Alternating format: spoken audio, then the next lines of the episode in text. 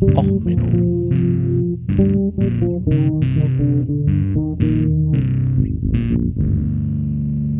Der inkompetente Podcast über Dinge aus Militär, Technik und Computer, die so richtig in die Hose gingen. Hallo, herzlich willkommen zu Och Menno, dem Podcast für alles, was in Militär, Technik und sonst wo so in die Hose geht. Ja, heute mit einer weiteren Folge Kriegstagebuch Ukraine, Hyperschallwaffen und Alien-Technologien, dicke Denkenfehler. Ja, ähm, hallo erstmal an die neu hinzugekommenen Hörerinnen und Hörer. Ähm, ich stelle mich mal kurz vor weil ich habe mit der letzten Folge, die ist ein wenig in den Militärkreisen rumgegangen, als ich mich gewundert habe, warum ein Munitionsschiff in der Ukraine in die Luft geflogen bin. Und ähm, da wäre es doch nochmal höflich, wenn ich mich mal ein bisschen vorstelle. Also, für alle neu hinzugekommenen, ich bin der Sven aus Kiel. Ich war mal zwölf Jahre lang Offizier bei der Marine, eigentlich als IT-Offizier, aber da die Marine damals noch nicht so richtig wusste, was man so mit diesen modernen Computern so alles macht, habe ich auch eine Navigations- und Taktikanteile äh, gehabt. Und da die Marine damals auch noch nicht so ganz wusste, was sie alles an eigenen Funkgeräten hat, habe ich auch mal drei Monate lang alle Heeresfunkgeräte kennengelernt. Deswegen, also ich habe, was die Funktechnik angeht, so ein bisschen Hintergrundwissen. Und dieser Podcast hier ist ähm, von der Art und Weise her einer, den ich in einem Take aufnehme. Das heißt, ich spreche, ich schneide dieses hier, was ich hier ins Mikrofon stammle, auch nicht.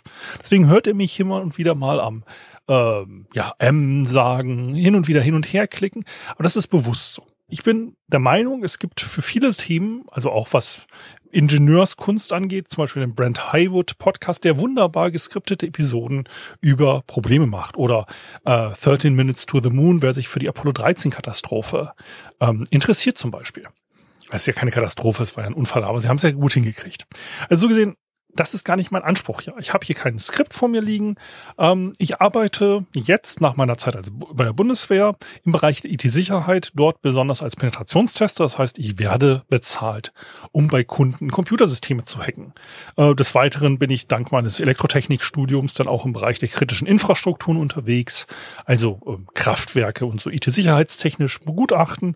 Und wenn denn ein Kunde sich wieder ein Virus eingefangen hat, dann spiele ich auch so ein bisschen den Incident Manager.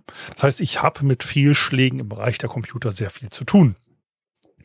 Nun, ich kommentiere aber bewusst nicht immer aktuelle IT-Fehlschläge hier in Deutschland, so aus Geheimhaltungsgründen, Kundenbeziehungen oder was weiß ich. Aber es hindert mich ja keiner dran, historisch Sachen einzuordnen. Das heißt, ich kann mich zwar über einen Kunden aufregen und den Manager da und mich die Management-Fehlschläge, die er macht, die kann ich hier nicht äh, groß bereit treten. Das ist verständlich, glaube ich. Aber wenn ich irgendeinen König aus der Normandie von 1513 mir raussuche und sage, der hat einige Probleme in der Führung seiner Armee gemacht, Ähnlichkeiten zur lebenden Person sind rein zufällig, nicht gewollt und nicht beabsichtigt. Ähm, so viel zum Konzept dieses Podcasts. So, kommen wir mal zur Ukraine. Ich habe diesen ganzen Krieg bis jetzt nicht verstanden. Ich habe es bis heute nicht verstanden gehabt. Da dachte ich mir, ich setze mich jetzt heute Samstag, ich nehme das heute am Samstag auf, äh, den Samstag, den, äh, was ist das, 26. März 2022, muss man jetzt hier so bei so einer entwickelnden Kriegssituation ja immer noch mal dazu sagen, wegen der Aktualität und so. Ähm, naja, also ich setze mich Samstag mal ein bisschen aufs Sofa und lese mal endlich wieder ein Buch. Hab denn Andy Weir Hail Mary angefangen zu lesen. Andy Weir, toller Autor, hat auch den Marsianer geschrieben. Kann ich nur empfehlen. Also wer nerdigen Sci-Fi mag, super Buch. So, und da geht es drum über das Kommunizieren von wissenschaftlichen Grundprinzipien. Ähm, wie kommuniziere ich mit verschiedenen Einheiten? Wie mache ich wissenschaftliche Konzepte einander klar? So Inch, Meter, wie, wie kriege ich raus, was ein Inch ist, was ein Meter? Und da fiel es mir auf. Da, da habe ich endlich jetzt diesen Krieg verstanden. Es gab dann auch noch einen Thread bei Twitter, der an mir vorbeigeflogen ist, den ich sehr spannend fand. Und zwar, wir müssen Russen nicht durch unsere Brille betrachten, sondern wir müssen sie aus einer Sci-Fi-Brille betrachten. Wir müssen Russen als Aliens ansehen. Alles, was sie machen, wie sie denken, wie sie handeln, ihre Kultur, sehen wir erstmal einfach komplett als fremd an. Komplett. Ja, das sind sechsarmige Wesen von der Venus. Ja, komplett. Und dann macht auf einmal auch die Militärtaktik und sowas auf einmal Sinn. Weil aus meiner westlich ausgebildeten Militärblase, westliche Militärausbildung, ich war Offizier immerhin, macht das keinen Sinn, was die bis jetzt gemacht haben. Das macht komplett keinen Sinn. Aber wenn ich sage, das sind sechsarmige Vlog von der Venus, dann macht das auf einmal völlig Sinn. Natürlich greifen die Vlog natürlich an, wie sie die Vlog immer angreifen. Die Vlog haben natürlich ihr System komplett optimiert für ihre Denkweise. Und wenn ich so auf einmal an diesen Krieg rangehe, macht vieles Sinn. Es ist nämlich mir dann erst bewusst geworden, wie unser Leben, unser gesamter Kulturkreis von Kleinigkeiten beschränkt ist. Von Kleinigkeiten, die uns gar nicht wert, äh, also quasi die gar nicht auffallen. Zum Beispiel habe ich jetzt ein neues Spiel von Kickstarter gekriegt. Ja, ich bin Brettspiel-Nerd. Äh, Hallo, äh, willkommen in der Nerdblase. So, und dieses Spiel hat Kallaxmaß. Was heißt Kallaxmaß? Naja, bei den Brettspielern, die meisten brauchen ein Schwerlastregal, weil wenn du viele Brettspiele hast, da ist viel Papier drin, viel Komponenten und so, Holz und so, das ist schwer.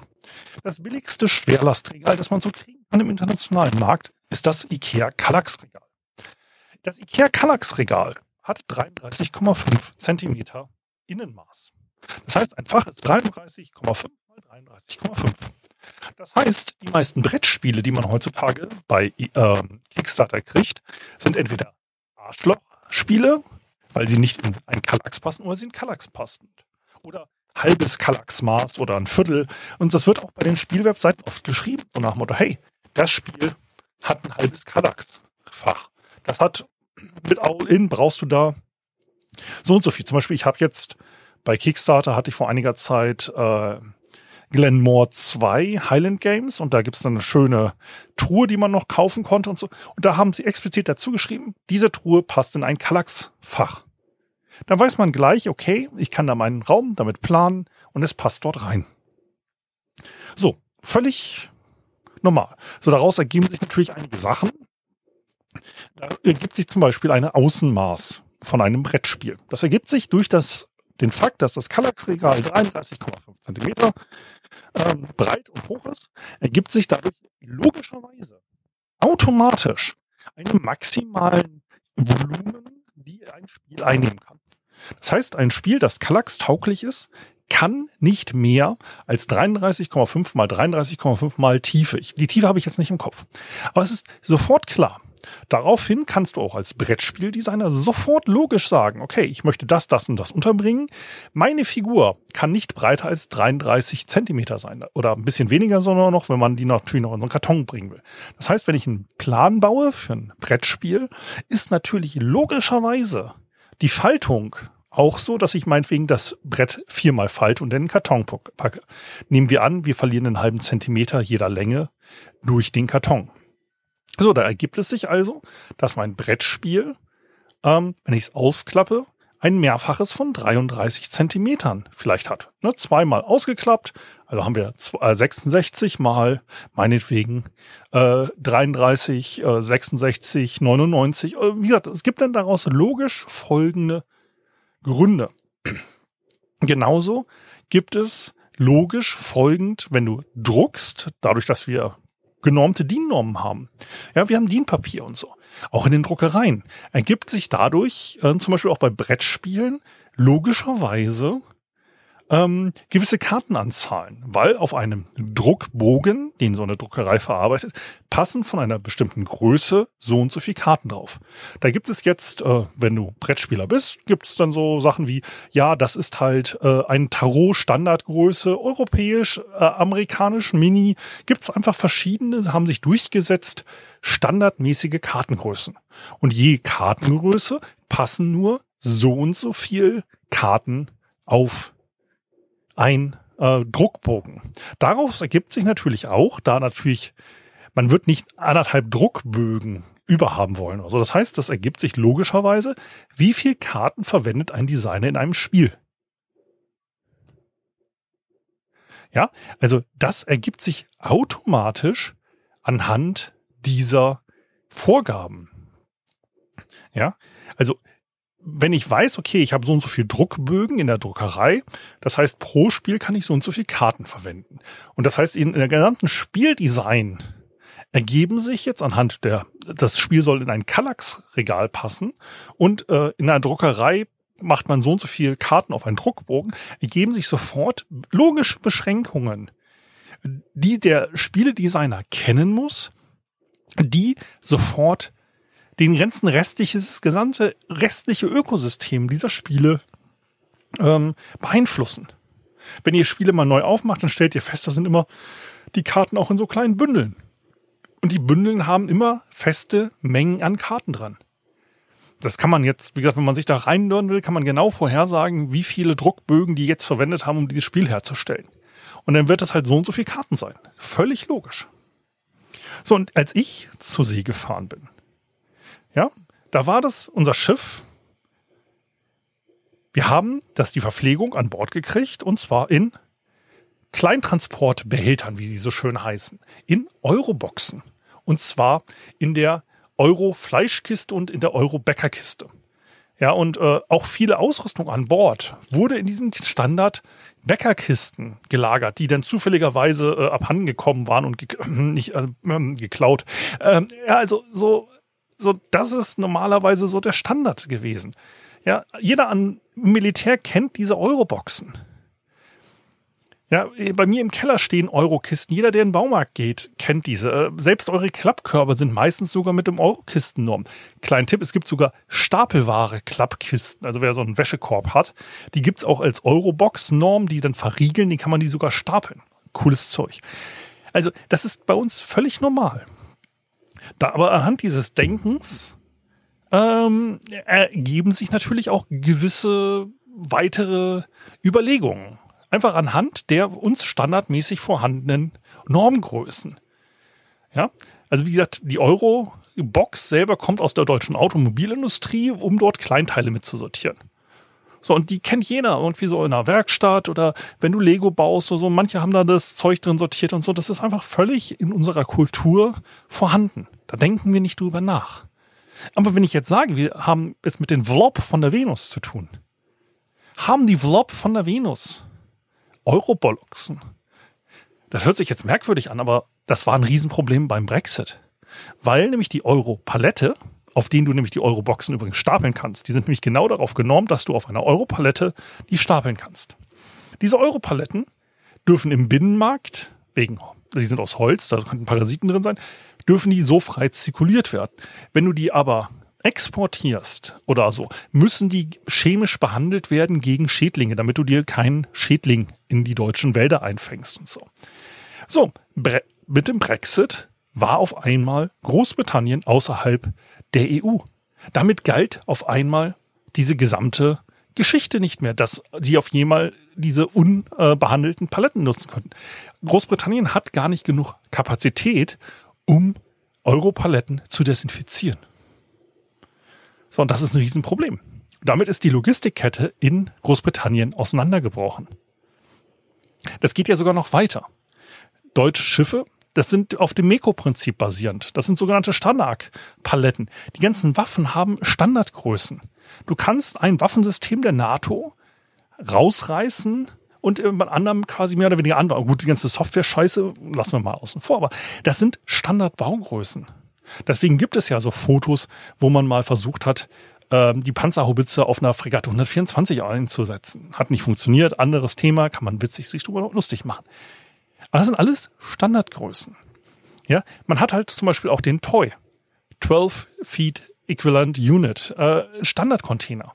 Übrigens ein Problem, äh, 12 Feet, ihr merkt es da auch. Ähm, der Container ist übrigens in den USA entwickelt worden.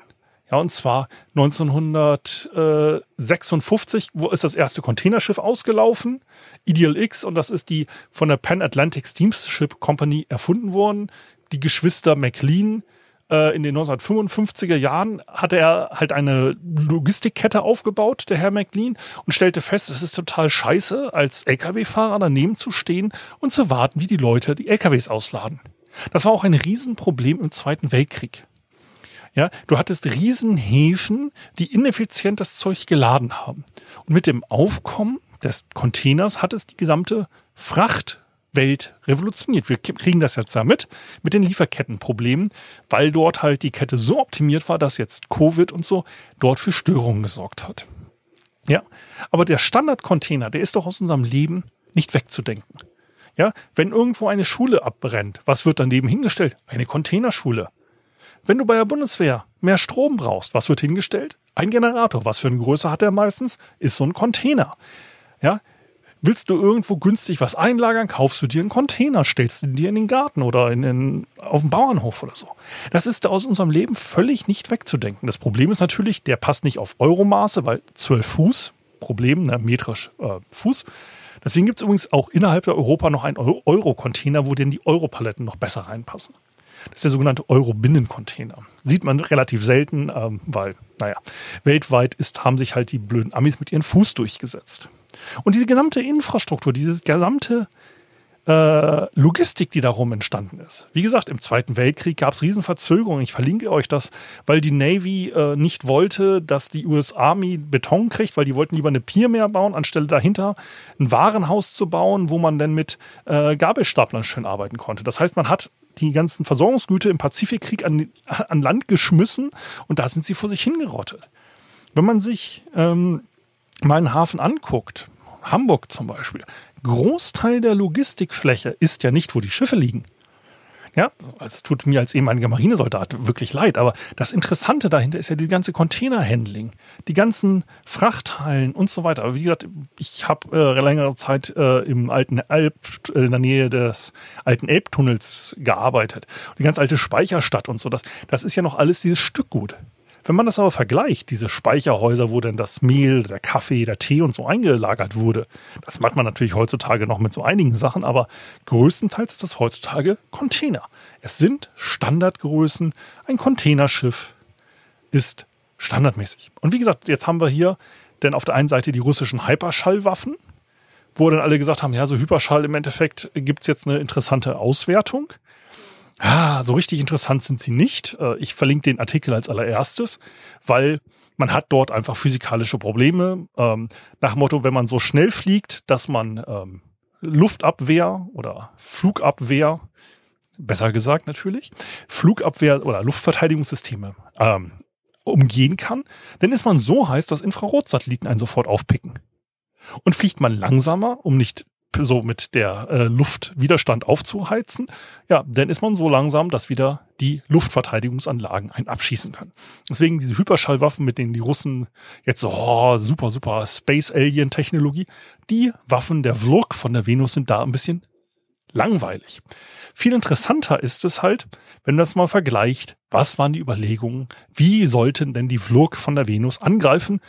Gucken wir mal bei Tom Clancy in Red Storm Rising bei Red Storm Rising oder im Deutschen im Sturm greift ja die Sowjetunion die NATO an und es gibt einen Krieg und sie haben das halt, wie gesagt, mit ähm, Brettspielen quasi, mit Tabletop-Simulationen haben sie da die Schlachten ausgespielt und daraus hat Tom Clancy ein Buch gemacht. Aber dieses Buch hat einen riesen Fehler, der mir jetzt erst, als ich gesagt habe, die Sowjetunion und die Russen sind die Vlog von der Venus mir aufgefallen. Weil sie arbeiten nach westlicher Logik. Sie bringen ein Containerschiff in den Hafen mit Spätzners Sondereinheiten. Und die laden auch ihr Equipment aus über Container und über Leichter. Also Leichter sind ähm, quasi so Schwimmplattformen, auf die man den Container und so stellen kann.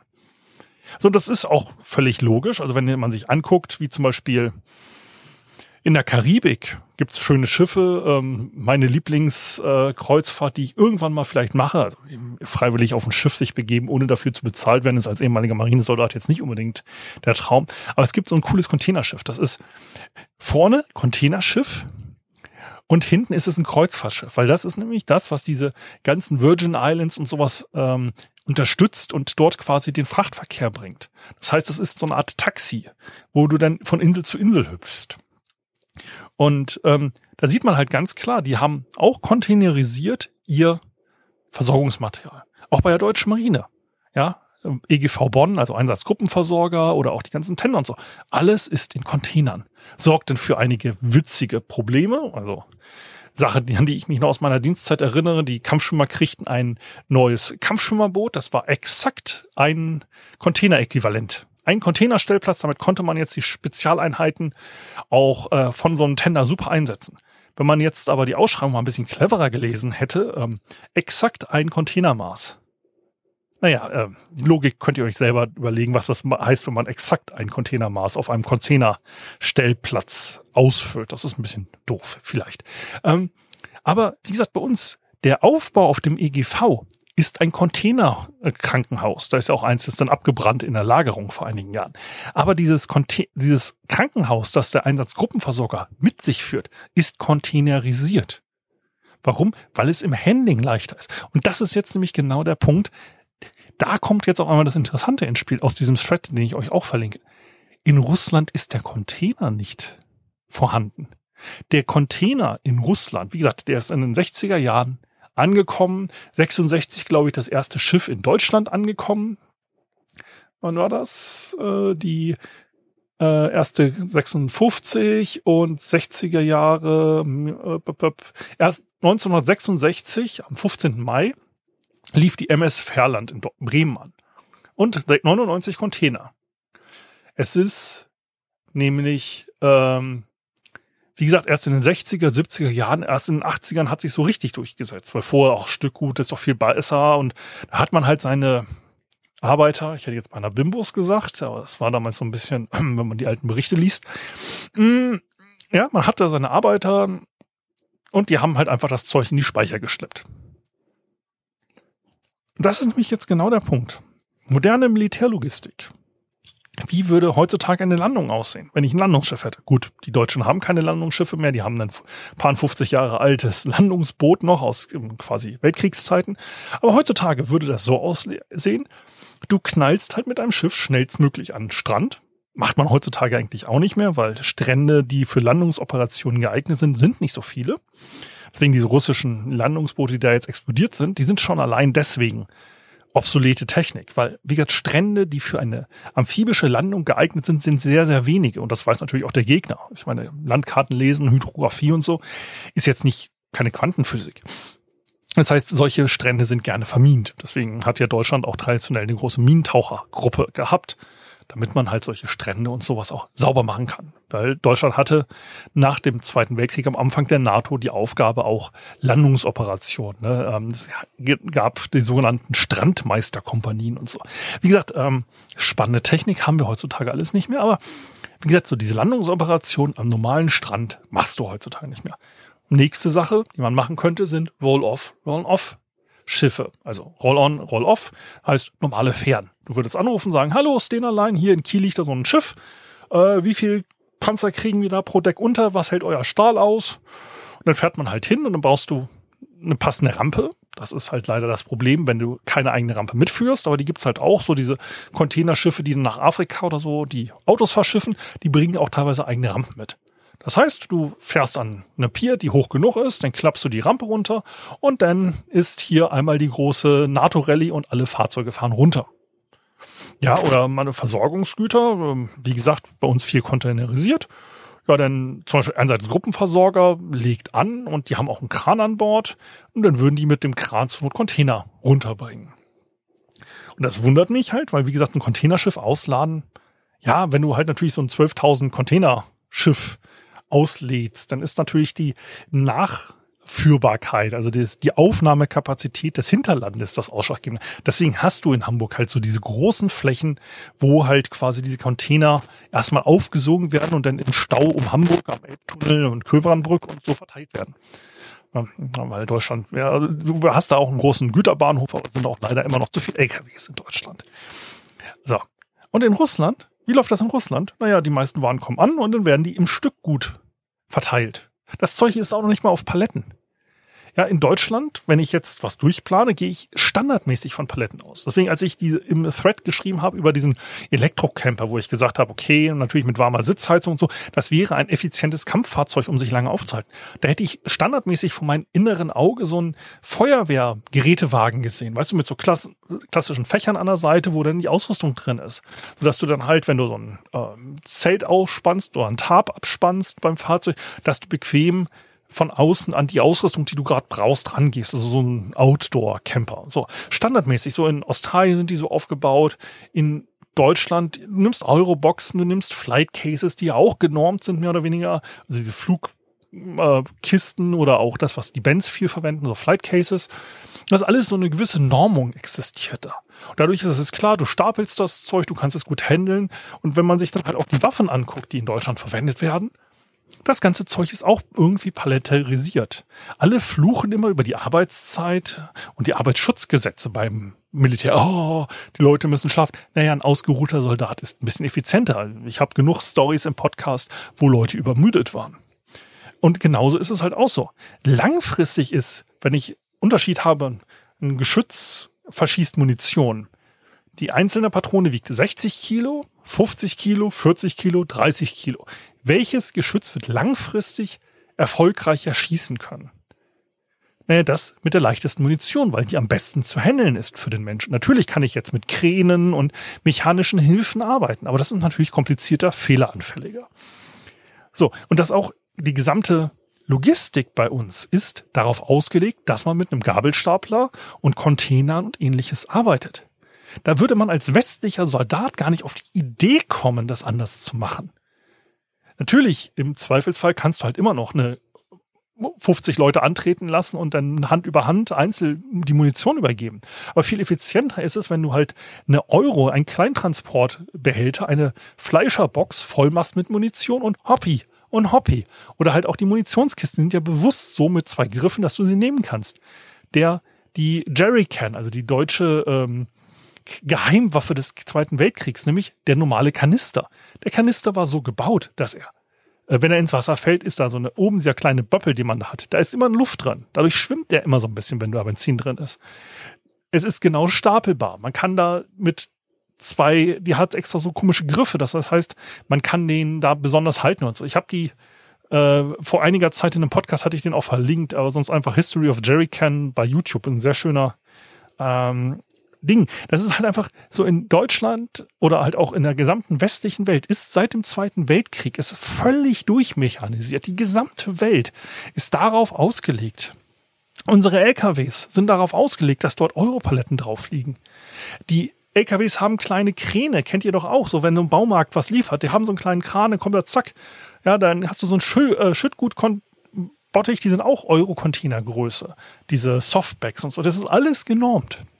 Und dadurch funktioniert natürlich die Logistik auch viel besser. Und jetzt gibt's Russisch, äh, wenn man die Bilder anguckt von den Verlusten. Ja, hinten im LKW ist das Zeug locker drinne. Wenn du heute, wenn du ein Foto siehst von der Afghanistan-Evakuierung, das ist das ganze Gepäck in der Trall auf solchen Paletten festgezurrt. Die Leute sitzen auf Flight Cases, äh, diese Operationszentrale, die man da am Flughafen hatte, in diesem einen Flieger. Das sind gestapelte Kisten, das ist alles Standardgrößen. Aber wie gesagt, wenn man davon weggeht, wenn man sagt, okay, die Russen sind die Vlop von der Venus. Und die Vlop von der Venus haben einfach nicht im Hinterkopf dieses komplett durchmechanisierte, durchoptimierte, DIN-genormte. Ja, wer würde denn auf, beim Militär auf die Idee kommen, ein Hemd nach auf DIN-Maß zu falten, wenn du kein DIN A4-Blatt hast?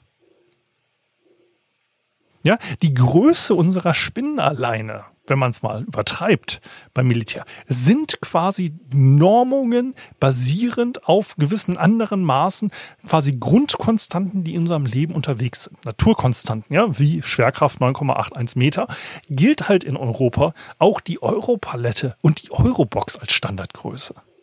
Ja, ein Schwerlastregal ist für solche Kleintransportbehälter optimiert. Die man, wenn du in den Baumarkt gehst, kaufst ein Schwerlastregal, wirst du feststellen, dass du wahrscheinlich Euro-Boxen da mehrere genau parallel reinstellen kannst.